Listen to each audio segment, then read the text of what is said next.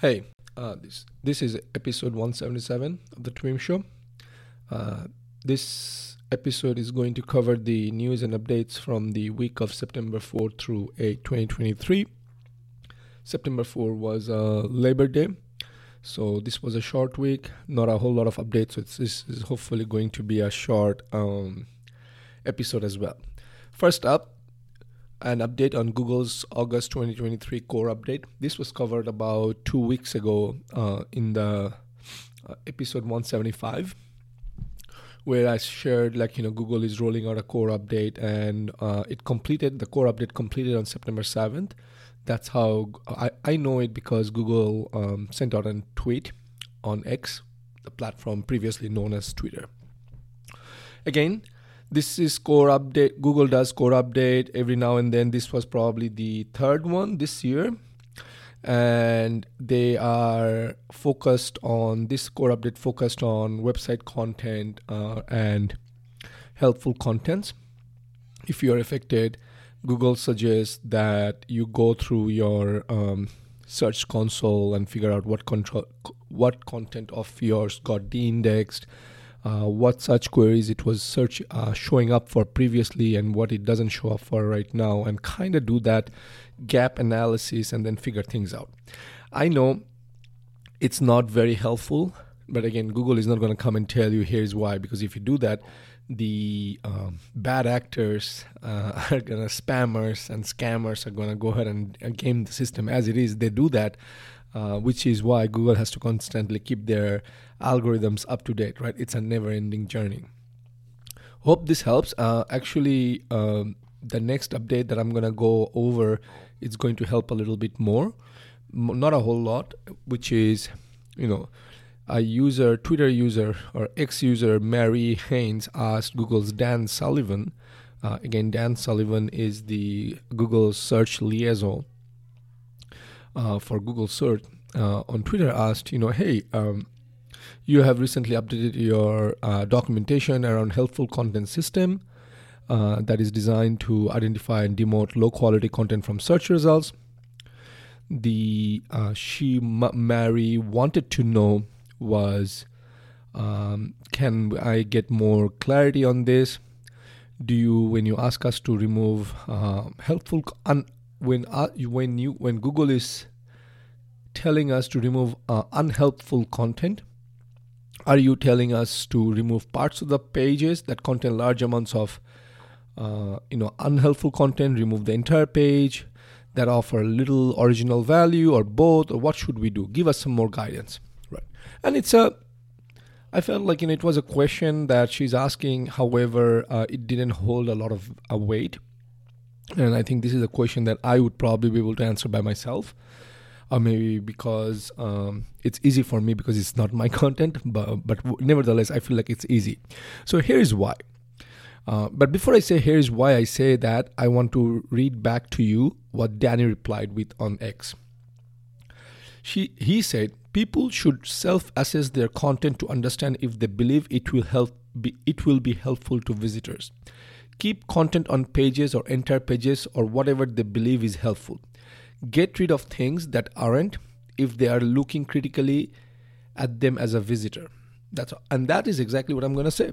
I mean, I know Danny didn't really was being very spot on and say, "Yeah, remove this," because you know there are billions of websites, billions of users.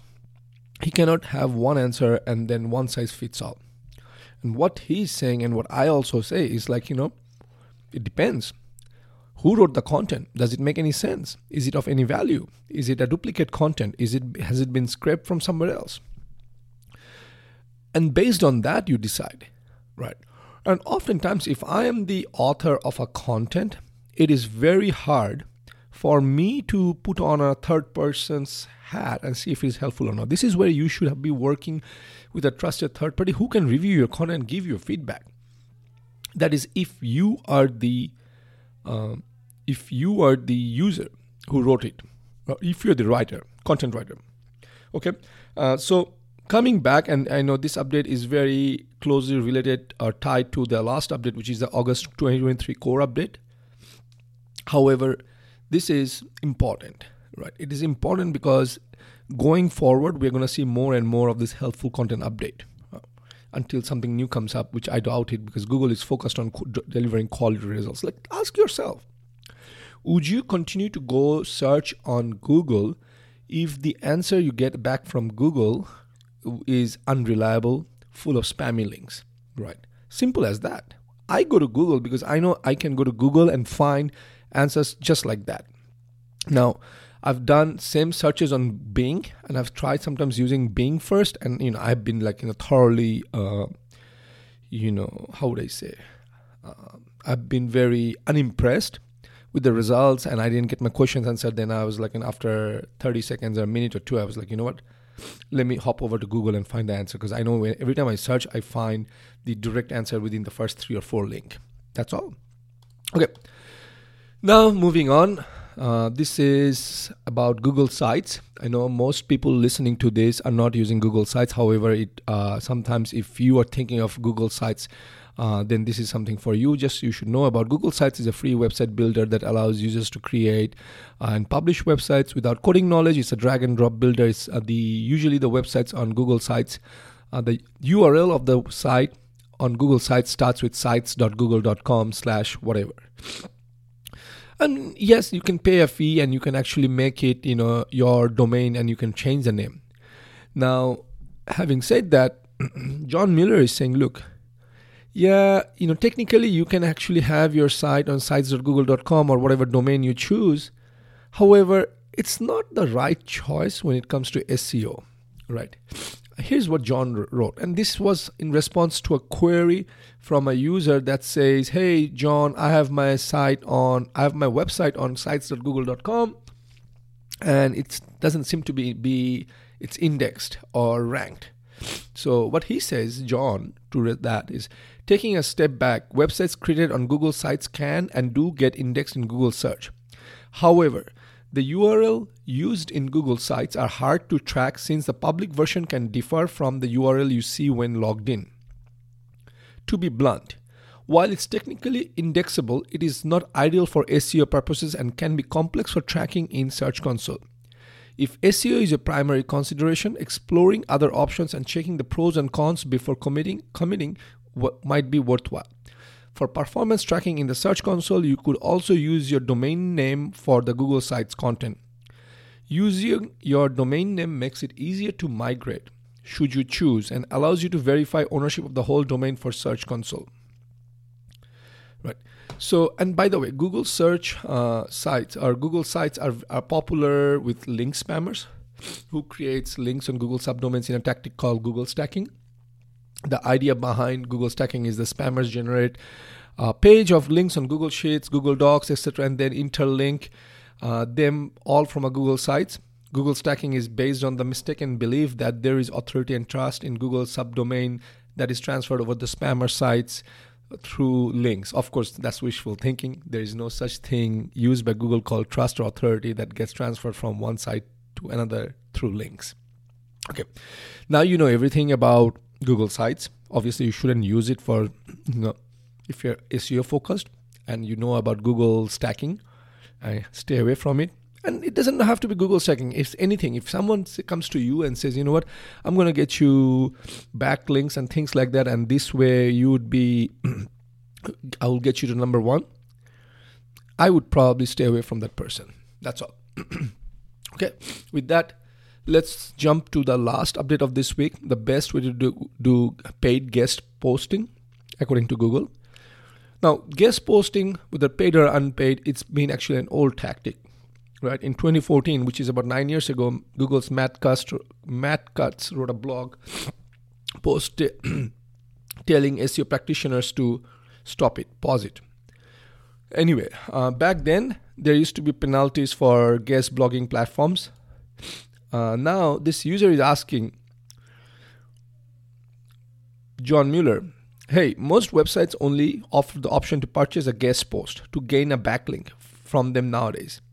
Is this against Google's guidelines if I'm writing valuable content? John answers, It sounds like you're already on the right track. Yes, using guest posts for links is against our spam policies. In particular, it's important that these links are qualified in a way that signals that they don't affect search results. You can do this with rel rel equals to no follow or rel equals to sponsored attributes on links. This has been covered in a couple of episodes in the way way back i think last year i just don't remember when it is but if you've been following the show you know i've covered this in depth uh, i just don't know the episode number on top of my head so continuing on mueller also said it's fine to use advertising to promote your site but the links should be blocked as mentioned so what that means folks is that paid guest post uh, guest post with links or advertisements as far as google is concerned failure to label advertisements is not only a misleading to readers, but they may also violate laws that prohibit misleading advertisements, aka uh, Federal Trade Commission. So if you are doing paid guest blogging on your platform or on another platform, just make sure it's um, rel to no flow, follow or rel equals to sponsored uh, attribute is set, and you should be good. You don't have to worry about anything else because you know what say for example if my content is getting shown on fortune.com or cnn.com or fox.com i am still getting featured over there. People over there are reading my content. They know i'm an authority or i have some knowledge about a certain topic. I don't necessarily need to have rel equals to no follow or rel equals to sponsored now most platforms these days will use the rel equals to no follow and that's fine. At a minimum that's fine but you ideally should seek out platforms where it's rel equals to sponsored or if you have a blogging platform or guest uh, posting platform just make sure you put rel equals to sponsored and you should be good to go. Okay? Already folks that's it for this week. Uh, this is your host sajid signing off. Until next week. Take care. Bye bye